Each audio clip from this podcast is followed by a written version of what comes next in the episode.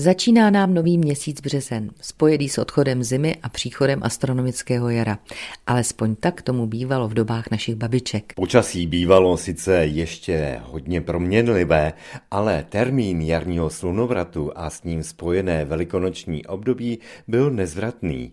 Pro sedláky to byl začátek nového hospodářského roku a nejen pro ně. V římském kalendáři byl stanoven počátek nového roku taky na březen. Třetím měsícem v roce se březen stal až s přechodem na kalendář gregoriánský.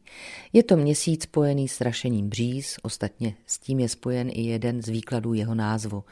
Těch je ale víc.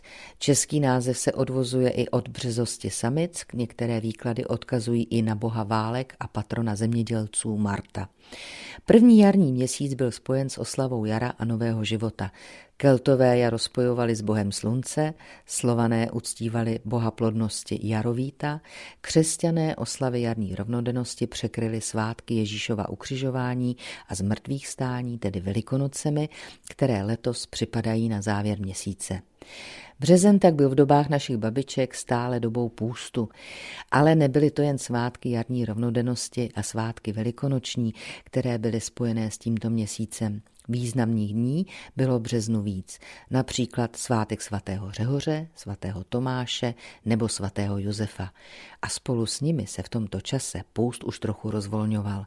Zásoby ve spížích se sice tenčily, ale za okny v truhlících už rašily první bylinky, kterými se dalo jídlo vylepšit třeba pažitkou, petrželkou nebo řeřichou, bez kterých se hospodyně v žádné chalupě neobešly.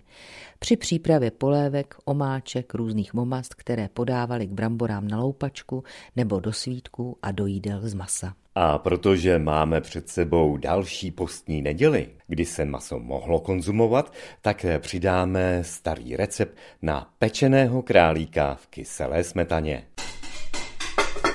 Pěkně slaninou protáhnutého králíka osol a dej na pekáč, do kterého jsi připravila dvě cibule na koláčky rozkrájené, jednu mrkev, hrst nasekané zelené petrželky, dva bobkové listy, několik zrnek pepře a dva hřebíčky.